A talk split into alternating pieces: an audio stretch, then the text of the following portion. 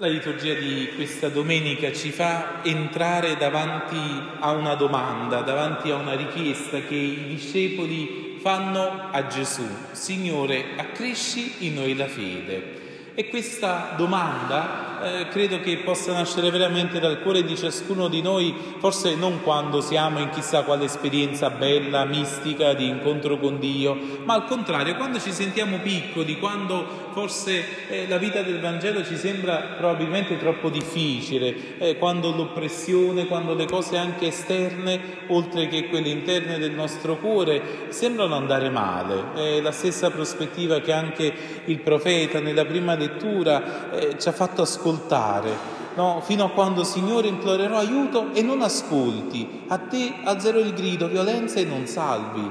Perché c'è l'iniquità? Perché tu Dio sei spettatore dell'oppressione perché ci sono tante cose che non vanno nel verso giusto e tu non fai niente. Eh, questa è, è, la domanda che il profeta Abacuc rivolge al Signore. E il Signore risponde e gli dice come deve scrivere questa visione che lui ha. È una visione che attesta un termine, risponde il Signore, parla di una scadenza e se indugia attendila, perché certo verrà e non tarderà. Il Signore ci promette che Lui risolve l'iniquità, risolve la violenza, ma tante volte abbiamo bisogno di stare in questa attesa, abbiamo bisogno di non pretendere subito che il Signore ci dia un segno più o meno eloquente secondo i nostri modi di leggere e di vedere la realtà e i segni dei tempi, ma al contrario di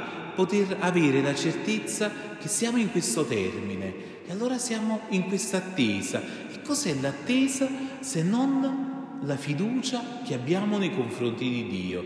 Chi attende? Chi attende Dio? Chissà che c'è, chissà che arriverà, chissà che risponderà al nostro cuore. E allora questa fiducia è il cuore pulsante della vera fede e anche i discepoli si trovano davanti a un insegnamento abbastanza difficile che Gesù sta facendo alla comunità cristiana. Gesù ha parlato di perdono e credo che eh, se ognuno di noi un po' eh, dovessimo riascoltare le parole di Gesù che ci chiede di perdonare fino a 70 volte 7 ci sembra quasi una cosa un po' impossibile, della serie senti Gesù non ce la facciamo, è troppo difficile per noi, lo ama mano, no? è, è troppo è una cosa per supereroi, noi non lo siamo siamo e quindi ehm, lasciamo stare. Per questo gli apostoli vanno da Gesù e gli dicono accresci noi la fede. Abbiamo bisogno di crescere, di maturare.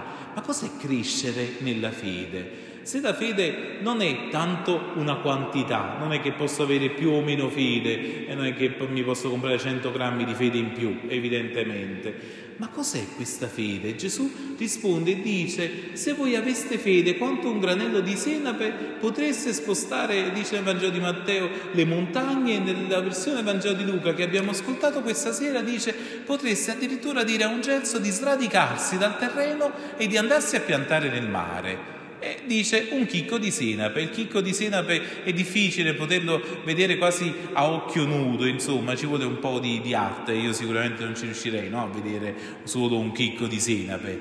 Allora Gesù dice: se c'hai quel chicco di senape, puoi fare tutto questo. Non è tanto la quantità della fede, ma è averla o meno e stare in questa fiducia oppure no.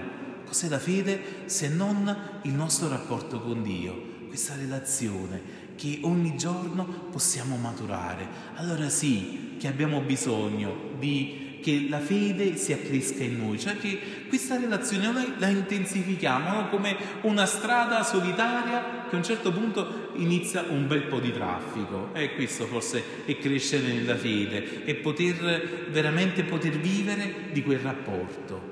E Gesù dice, se aveste fede quanto un grano di senape, cosa potreste fare? Chiedere a un gelso che ha le radici più profonde, era l'albero ai tempi di Gesù così bello maestoso, quasi inspostabile, di togliersi da un luogo, e l'albero è anche figura no, della nostra vita, della persona umana, di togliersi dal terreno, cioè lì dove sta, per piantarsi in un altro luogo, un luogo nuovo, piantarsi nel mare, un mare che per Israele è sempre il luogo della paura, è sempre il luogo dove, eh, no, fuggendo dalla schiavitù, potevano rimanere affogati o sommersi, invece diventa il luogo dove questo albero si può piantare, cioè entrare anche nelle difficoltà della vita, ma sapersi piantare lì dove il Signore ci mette allora posso stare anche nel mare agitato, posso stare anche nelle difficoltà, posso stare anche nelle tante paure, ma con il dono della fede resto saldo, perché il contrario della fede non è chi non, chi non crede, non è ateo, chi non ha la fede in realtà cede la sua vita alla paura. Il contrario della fiducia è la paura, quando non ti fidi di nessuno. Allora, cos'è non avere questa paura? E fidarsi di Dio anche nella notte, anche quando, nostro, anche quando, la pianta della nostra vita si radica lì, nel mare. E per questo Gesù ci fa comprendere bene ancora di più cosa significa vivere nella vita di fede. Non è qualcosa che posso vivere in qualche momento, in qualche istante, no? quando mi fa comodo, oppure, non so, quasi come se fosse un lavoro. Infatti Gesù dice, chi di voi sia un servo ad arare o a pascolare, poi quando ha finito la sua giornata fuori dei, nei campi, torna a casa e gli dice, bene, basta, hai fatto la tua giornata di lavoro, hai fatto le tue 6 ore e 40, hai fatto le tue 8 ore, sei un, sei un lavoratore medio, hai fatto le tue 15 ore, se sei un brutto disgraziato albergatore che, che, lavori in albergo e quindi sei sfruttato e quindi devi morire e quindi va bene. Quando poi torni dopo 15 ore eh, di lavoro, cosa, cosa, fai? Finalmente speri che questo padrone eh, si metta a lui a servire te. E invece Gesù dice no, no, quando tu torni eh, dovrai cingerti la veste e preparare il pranzo eh, o la cena che sia. Chi è? Di chi è questa immagine? Di colui che si cinge la veste e passa a servire i suoi.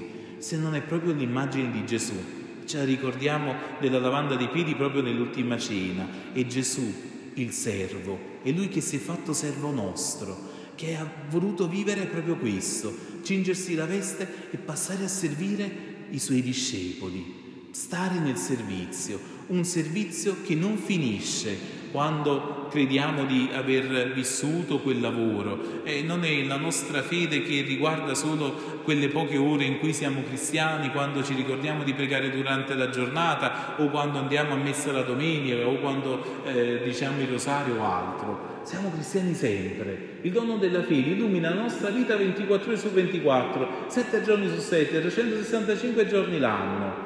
Eppure Gesù aggiunge una cosa che ci suona anche un po' fastidiosa, no? eh, continua dicendo così anche voi, quando avrete fatto tutto quello che vi è stato ordinato, dite siamo servi inutili.